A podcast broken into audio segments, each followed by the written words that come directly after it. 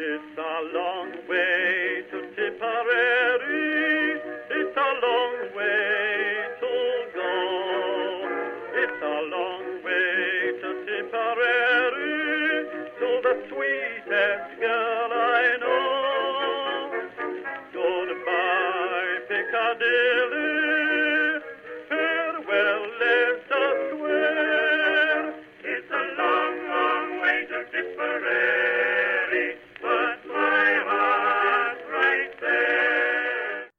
Everyone, and welcome to History of the Great War, Episode 19.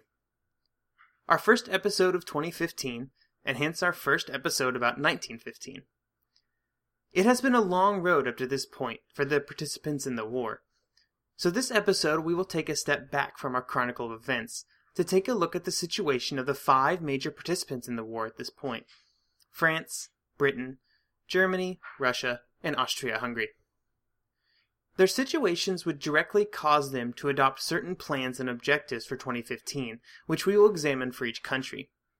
Many of the plans and ideas we will talk about today will foreshadow most of the episodes for this entire year. So let's get started. None of the nations that entered the war in 1914 thought that it would go into 1915. There were members of every nation's leadership group that thought the war would drag on for a while but the consensus in every country was that the war would be quick and decisive. In January 1915, they faced the beginning of another year of war that nobody had prepared for. Both sides had thrown everything into opening assaults that they thought would win the war, and it hadn't worked. For anybody. This makes the beginning of 1915 really interesting, because every country was off of their pre war map and they were trying to make decisions that would drastically change the fate of their nation over the next year. All sides were committed to renewing offensives as soon as the weather allowed it, and the real question became when and where. There were also factions in every country, uh, except for maybe Serbia, that argued for peace. They even went so far as to say that peace should be sought, even if it resulted in negative political consequences for their country. They believed that stopping the destruction of men and material was worth any negative consequences that may come about because of it.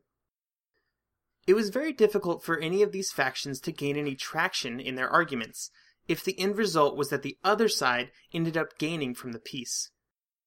To quote Catastrophe 1914, which I think sums up the situation pretty well, could any responsible Allied government have negotiated with Germany and Austria at such a peace that the Kaiser, together with his generals and ministers, sought and continued to seek?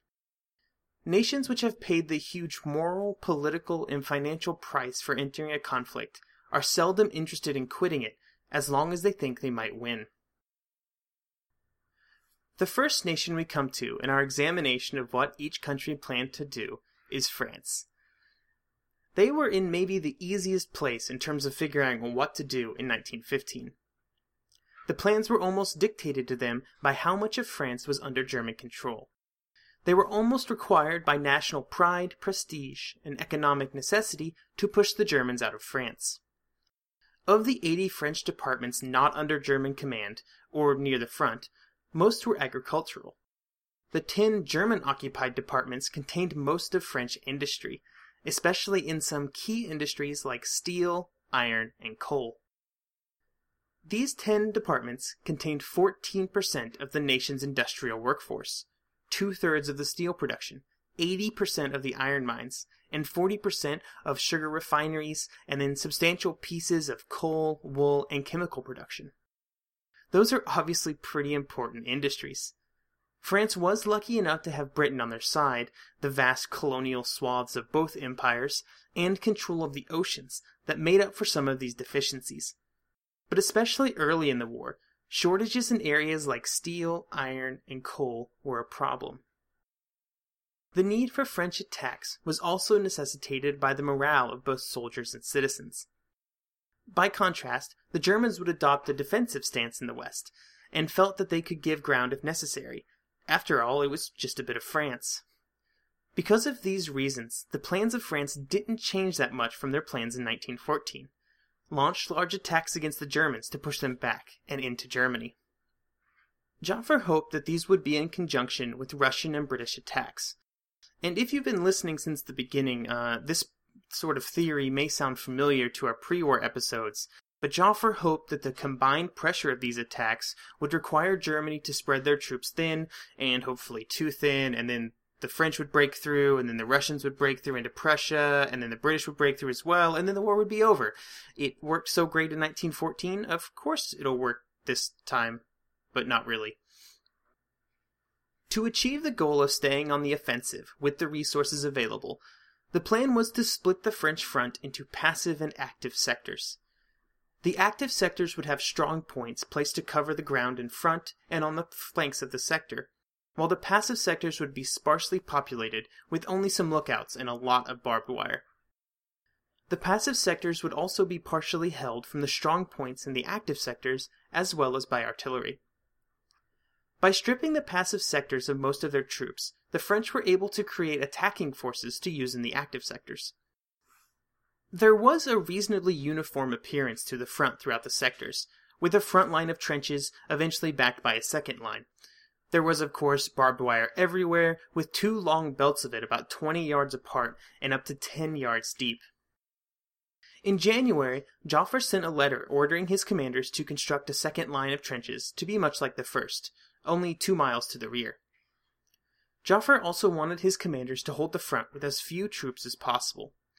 The more troops that were in the front line, the more the troops were affected by artillery fire and other slow wastages of strength that the French could ill afford if they wanted to keep their offensive striking power intact.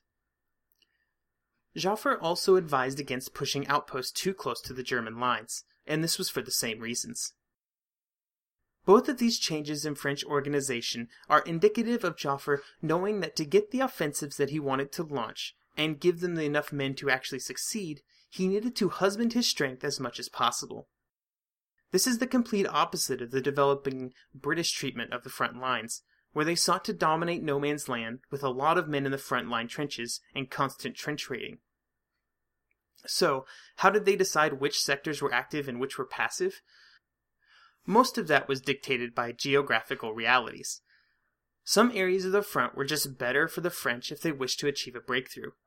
The French needed a place where large numbers of infantry and artillery could be massed in preparation for large scale attacks that would then break through into open country without any natural defensive barriers. One of the most passive sectors in the entire front was south of Verdun, where there wasn't any large scale action between September 1914 and September 1918. This was mostly due to the hilly and mountainous topography of most of these areas. The Argonne Forest was another very passive area due to the fact that it was, well, a forest. In the far north near the sea, there also weren't a lot of active areas due to flooding and the presence of the large number of lakes and rivers, which would slow any offensive down. The two primary active areas on the front, and the ones we will be discussing several times this year, were Artois in the north and Champagne in the south. These two areas were on both sides of the German salient that spanned the distance between the two and protruded towards Paris. There will be several battles in 1915 in these two specific areas, so I've put a map on the website in the show notes on this episode pointing out these two areas specifically. We will actually discuss the first of these battles next week.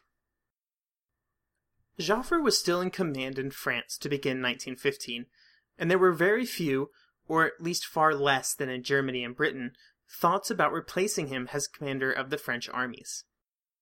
He was perhaps benefited in this by his tendency to keep more information from the political leaders of France than other army leaders did. When asked to share information with his government by the war minister Alexander Millerand, he said, Any time the government, or yourself, no longer has complete confidence in what I am doing, I am completely ready to be relieved of the responsibilities you have confided in me. At this stage, Joffre was still seen by many as the hero of the Marne, so it was politically impossible for the French government to replace him, even if they had wanted to. Joffre, on the other hand, loved to replace generals, as we have discussed before. By November 1916, only two of the original 93 generals from August 1914 would still have their commands. While this number sounds pretty crazy, I would say that not all of these removals were bad, or not even most of them were bad, and they weren't all just on a whim. there were many generals who were experiencing their first wartime commands in decades or ever, and they just weren't prepared for the modern battlefield. In late 1914, to simplify the command structure, Joffre added two new positions a command of the northern half of the front, which he gave to General Foch, and a commander of the southern half of the front, which he gave to General Dubail. This allowed for a more organized management of these areas, without as much reliance on Joffre and his staff for all decisions. As I mentioned earlier, even with all of the casualties suffered by France and the current supply shortages, Joffre planned to go on the offensive. According to Keegan, Joffre had one thought to drive the invader from the national territory. He was still preferring his generals to keep up small attacks in the active sectors, to maintain an aggressive attitude. In a letter to his generals, he told them he wanted to maintain these attacks to, and I'm quoting here, maintain the spirit of the offensive among the troops, and not let them lapse into action under the pretense that the enemy will not attack. These attacks weren't a complete failure and in several instances they allowed the French to gain small pieces of tactical advantage in some areas of the front. However, the gains did not even come close to outweighing the cost. In late 1914, Joffre paused large offensives to stockpile artillery and ammunition, and he would use these in a few smaller offensives in November and early December. After these attacks, even in his desire to attack until there was a breakthrough, he eventually came around to the idea that maybe the French were not set up to accomplish such a breakthrough in the current environment. They didn't have enough artillery or men. In the awesome book Pyrrhic Victory French Strategy and Operations in the Great War by Robert Doughty, Joffre is quoted as saying, Before undertaking new operations, and after an uninterrupted battle of three months, it was necessary to proceed with the constitution of new reserves, the rebuilding of the numbers of our personnel, and the provision of munitions. It was equally necessary to develop the special equipment demanded by operations in siege warfare that we, from the first, were obliged to conduct before the mobile war began again. The French plans for 1915 would be finalized by the French operations staff in Chantilly, near Paris, during meetings late in 1914. The main driver for the choice of areas to attack was the disrupting of the German rail network that was behind the front.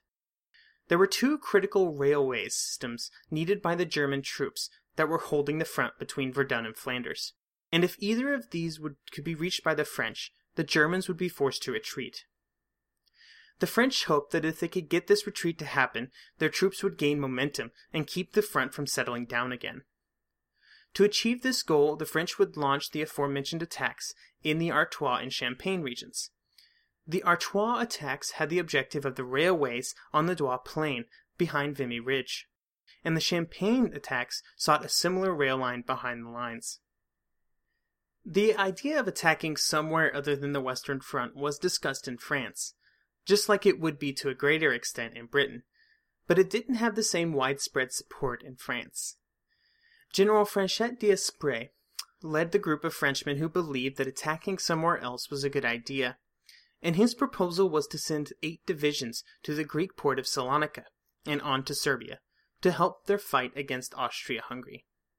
He proposed this idea to the political leadership, and they thought it was an interesting proposition, but Joffre was completely against it. He was convinced that the war would be won or lost on the Western Front, and was concerned that if the troops were sent to Salonika, it would reduce his offensive capability in France. He also had other, more tangible concerns about the operation. He believed that eight divisions weren't enough to have the impact necessary to justify sending any, and it would be difficult to keep them supplied. This was a very real problem, something that the British and French would learn late in 1915. For now, Joffre would end up winning the argument, and no French troops were sent to Salonika. For now. Britain was France's ally across the Channel, but their situation was very different than that of the French. Their homeland was virtually invulnerable to invasion, and they didn't have any territory under German control. In early 1915, troops began to arrive from around the British Empire.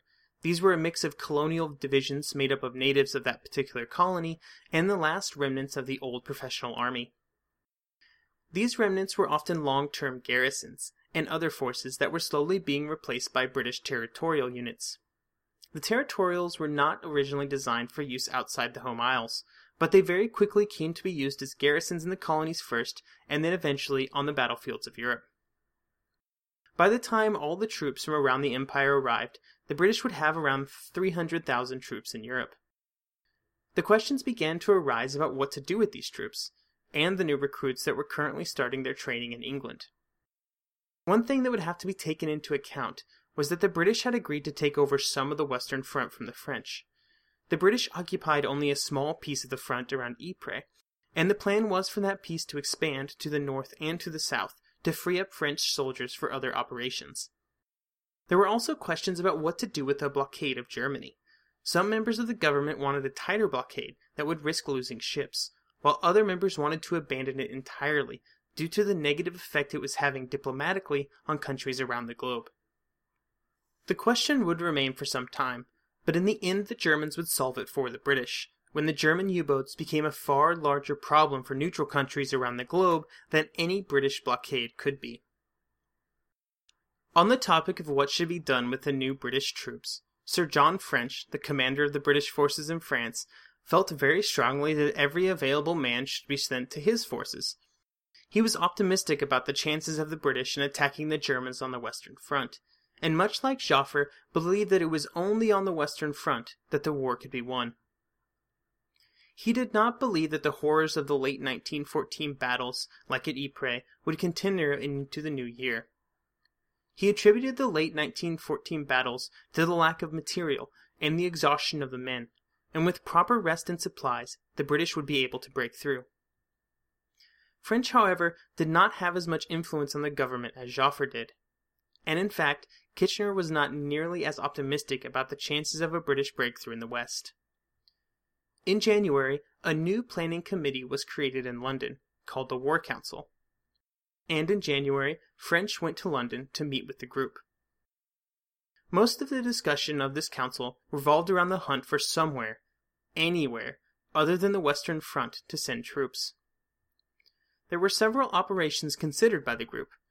One option was an offensive along the coast to recapture the Belgian channel ports. This had the support of Churchill and the Navy, Capturing these ports would prevent Germany from using them as staging areas for naval operations, and it might induce Holland to join the war on the side of the Entente. The Navy was also stewing over a plan to attack the German Baltic coast, and hoped that an attack in Belgium would draw German troops and ships away from the Baltic. The Navy had already started building motor barges to be used in the plan in the Baltic. They also planned to use Russian troops in the operation, but of course nobody had told the Russians anything about it. The plan was eventually shot down as being too risky. Uh, Kitchener was categorically opposed to it.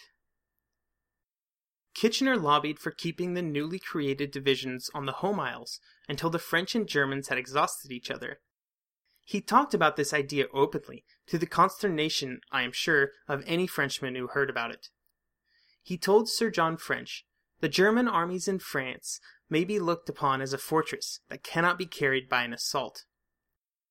His goal was to hold the British line with a minimal number of resources so that as much as possible could be held at home or sent on other operations. One of the options brought up by the Council was the landing of troops in Salonika, just like D'Esperey had suggested to the French leaders.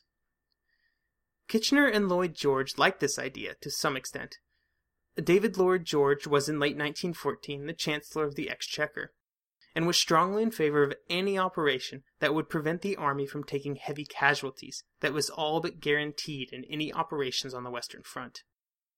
He believed that in using some imagination and the power of the Royal Navy, the British could strike against Germany in a way that would end the war quickly and at a lower cost than operations in the West.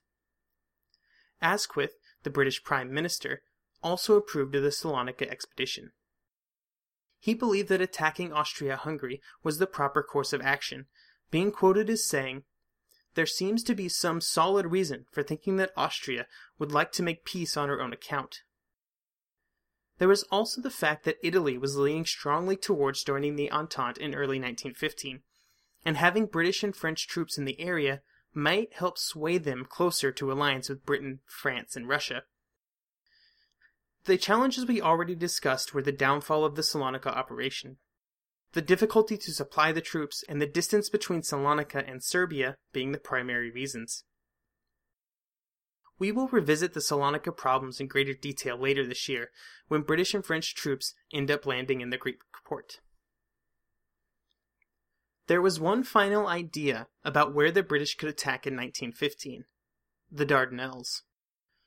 The Dardanelles is the strait from the Aegean Sea leading into the Sea of Marmara that then leads to the city of many names Constantinople, Istanbul, or in millennia past, Byzantium. The capital of modern day Turkey, and in 1914 it was the capital of the Ottoman Empire. The War Council discussed the possibilities of the Dardanelles operation and decided on a strictly naval attack on the area. The goal was for a naval force to punch their way through the strait and into the Sea of Marmara. From there, they could bombard Constantinople, maybe taking the Ottomans out of the war completely. This might in turn open the Black Sea ports of Russia, a warm water port that would allow for year round shipments to Russia, something that the cold weather port of Archangel did not allow.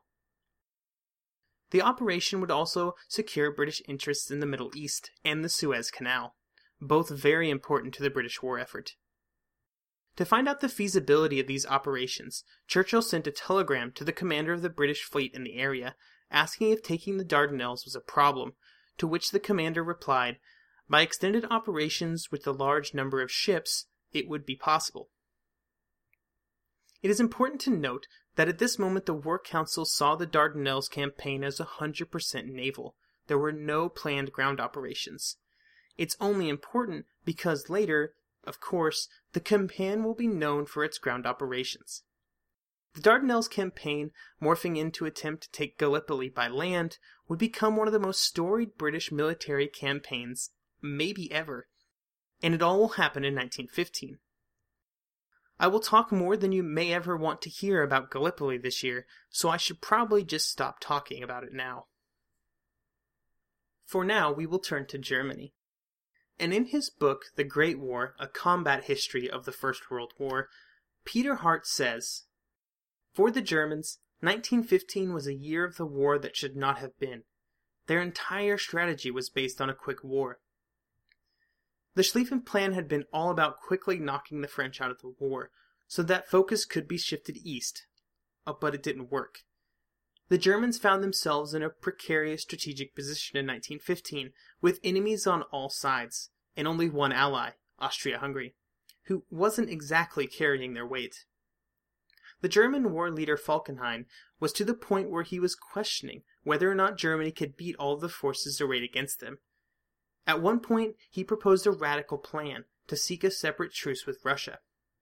He thought that if Germany offered the Russians peace terms that involved some monetary reparations to Germany but no territorial losses, they might accept.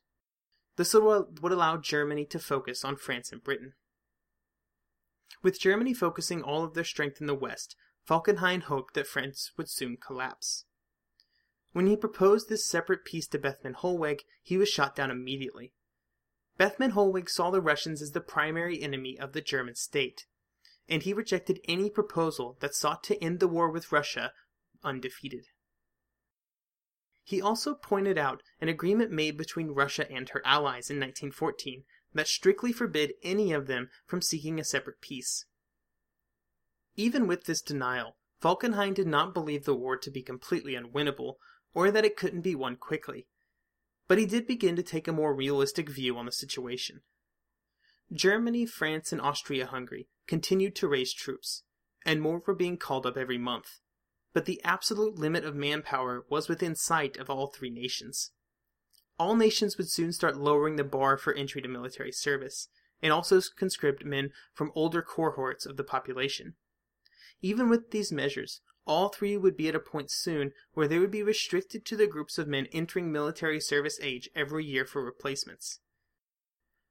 Russia, with its vast manpower pool, and Britain, with its lesser involvement early in the war, were not yet feeling this pinch as bad as the other three. There was also disagreement in the German High Command about exactly where Germany should spend its strength in 1915. This disagreement would go on to cause problems for the Germans at the highest level, as the players used their influence in the government and military to try and sway enough opinion to their side. One of the reasons for these problems was that Falkenhayn wasn't the supreme commander. That was technically the Kaiser. But he also didn't technically report to the Kaiser, since between them was the military cabinet. This was a group that had no real power, but it had a lot of influence on all the other pieces of the German government. During the winter of 1914 to 1915, the Kaiser complained heavily that he was being excluded from strategic decision making and that the general staff told him nothing. This meant he had no role in leading the armies that he was technically the commander of. If there was one thing that Falkenhayn, Ludendorff, and Hindenburg could agree on, it was that the Kaiser not having any real power in military matters was exactly how it should be. After being shot down by Bethmann Hollweg on his idea to get a separate peace with Russia, Falkenhayn created a plan for 1915 that hinged on offensives in the west and defense in the east, with the longer term goal of getting some sort of separate peace with Russia. He wanted to focus all of his power on the French, since he considered them the primary enemy. While Falkenhayn wanted to put his plan into place, he didn't have the power necessary to get everyone to go along with it. There was a group of dissenters, coalescing around Hindenburg and Ludendorff, who believed all German effort should go into defeating Russia in 1915. The successes in the East during 1914 had shot the popularity of Hindenburg through the roof, and he and Ludendorff began working against Falkenhayn through the military council. Ludendorff influenced Hindenburg to speak out openly against Falkenhayn and his ability to command. Hindenburg also used all of his political connections and influence at court to have them do the same. Falkenhayn wasn't helping himself with his belief that the war would be longer and costlier than originally planned. Hindenburg and Ludendorff were pitching a strategy that they would said would result in a quick, short, easy war. It was pretty easy, given those two options, to see why support would lean toward the pair. Falkenhayn did use his influence to work against the pair, but to less success. Falkenhayn also appealed to the Kaiser. The fact that this was happening in the Prussian army was a bit shocking. It went against all their traditions and standards.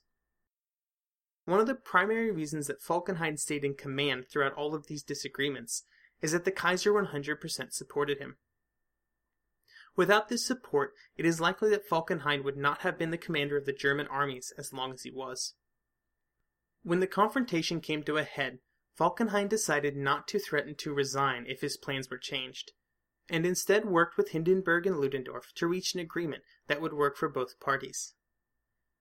By this point, Hindenburg had determined that he didn't yet have the influence to get Falkenhayn replaced, so he went along with the agreement.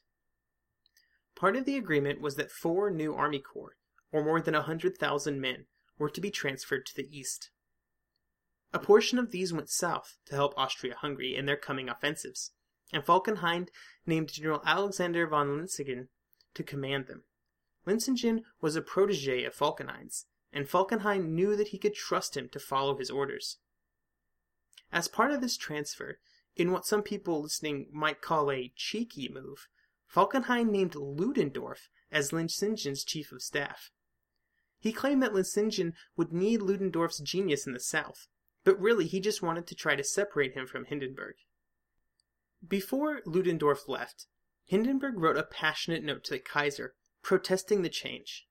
In one part of the letter he would say, about Ludendorff, He has become to me a true helper and friend, irreplaceable by any other, one on whom I bestow my fullest confidence. Your Majesty knows from the history of war how important such a happy relationship is for the conduct of affairs and for the well-being of the troops. And in another part of the letter he would state, I venture most respectfully to beg that my war comrade may graciously be restored to me as soon as the operation in the south is under way. Ludendorff would later say, I can only love and hate, and I hate General Falkenhayn.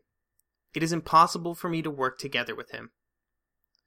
Later, when Falkenhayn would meet with Hindenburg and Ludendorff at Posen, Hindenburg would say, to Falkenhayn's face, that he didn't have the confidence of the men under his command, and he should resign. Upon hearing of this, the Kaiser threatened to have both Hindenburg and Ludendorff court martialed. The disagreements between these three men aren't even close to over, and they will be reoccurring all the way through 1916. In his book A World Undone, The Story of the Great War, J.G. Meyer would write No mechanism existed by which Germany's competing strategists could discuss their differences in any systematic way, and a crisis was inevitable. But instead of experiencing a leadership crisis, the High Command went through a series of such crises that lasted a year and a half. The fact that all of these men had their own views and thoughts on where Germany should spend its strength in the second year of the war is indicative of one thing. Germany didn't have a lot of good options. They were constantly having to balance the risks and dangers on all of the fronts with the limited resources that they possessed. And they were not helped at all by the fact that Austria Hungary began the year in crisis mode and it only got worse from there, especially when Italy entered the war. With the move of the four corps of the German army to the east, it became in that region, against Russia, that victory would have to be achieved, if it was even possible for the Germans in 1915. The target for the German efforts, the Russians, were also having some difficulties deciding what to do in 1915. With the Ottoman entry into the war, they were facing three enemies, with Germany, Austria Hungary, and the Ottomans in the Caucasus. Their grand objective was to hurt Germany as much as possible, but there was disagreement on how best to make this happen. Remember back a few episodes we talked about how the Russian front was divided into two pieces, the Northwest and the Southwest front. These two front commanders were constantly fighting for resources, and it was only made worse when the front was split into three pieces early in 1915. It didn't help that the Russian General Staff was also very divided on what should be done. There were three main options for the Russians, and they all had their own supporters. The first thought was to attack into East Prussia again. This had the same benefit that it did in 1914. It was a short walk to the heart of Prussia. The second option was to go straight through Poland and into the heart of Germany. This was the quickest way to get into Germany proper, but would present two flanks for the Germans and Austrians to attack, making it also very risky. Finally, there was the option of attacking over the Carpathian Mountains and into Hungary. The Russians had seen their only success in the south, against the armies of the Austro-Hungarian Empire. They had even captured all of Galicia. However, standing in front of them was the Carpathian Mountains. Any offensive actions over the mountains was going to be difficult.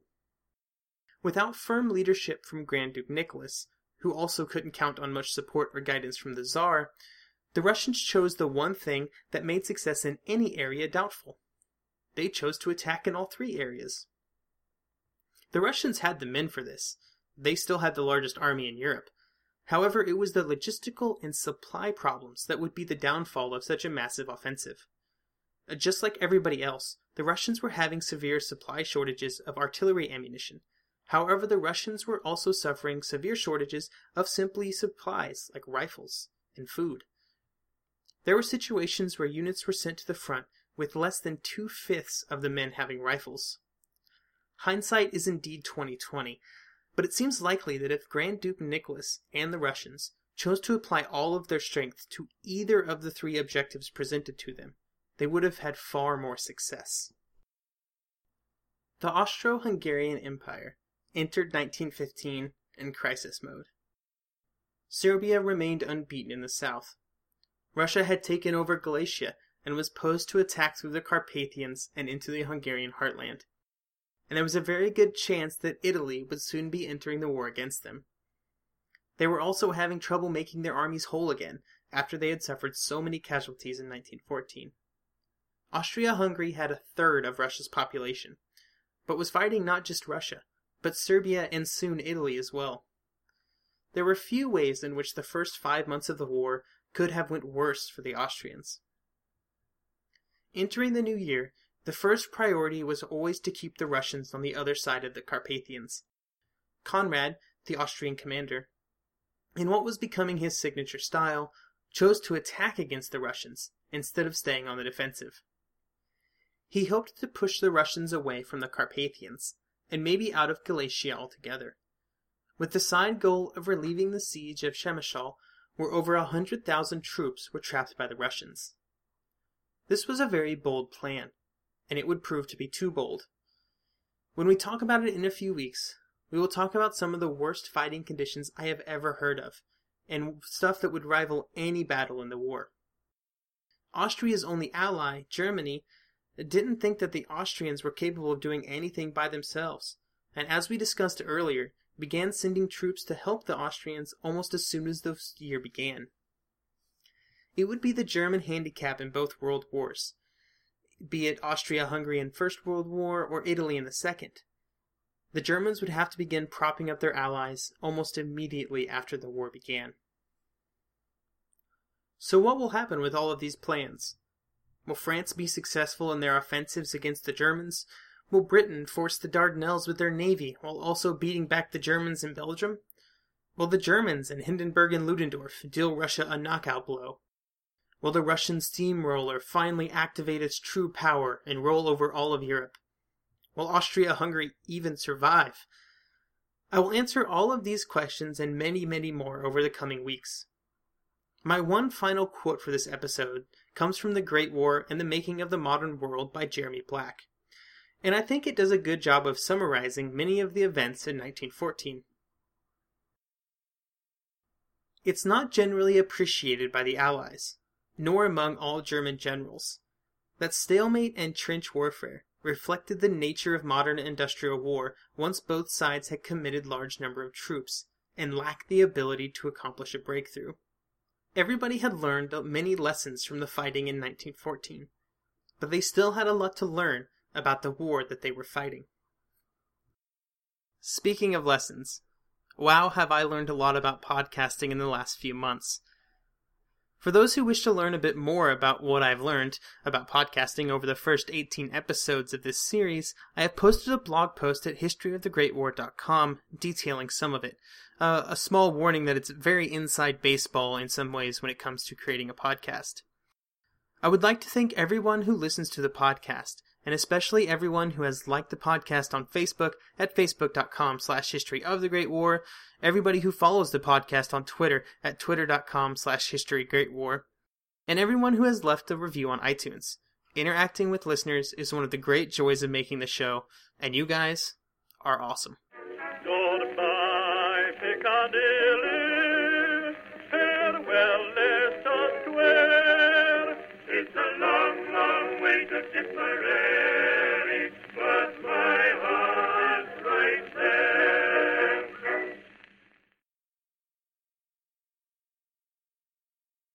This is Carl on his motorcycle.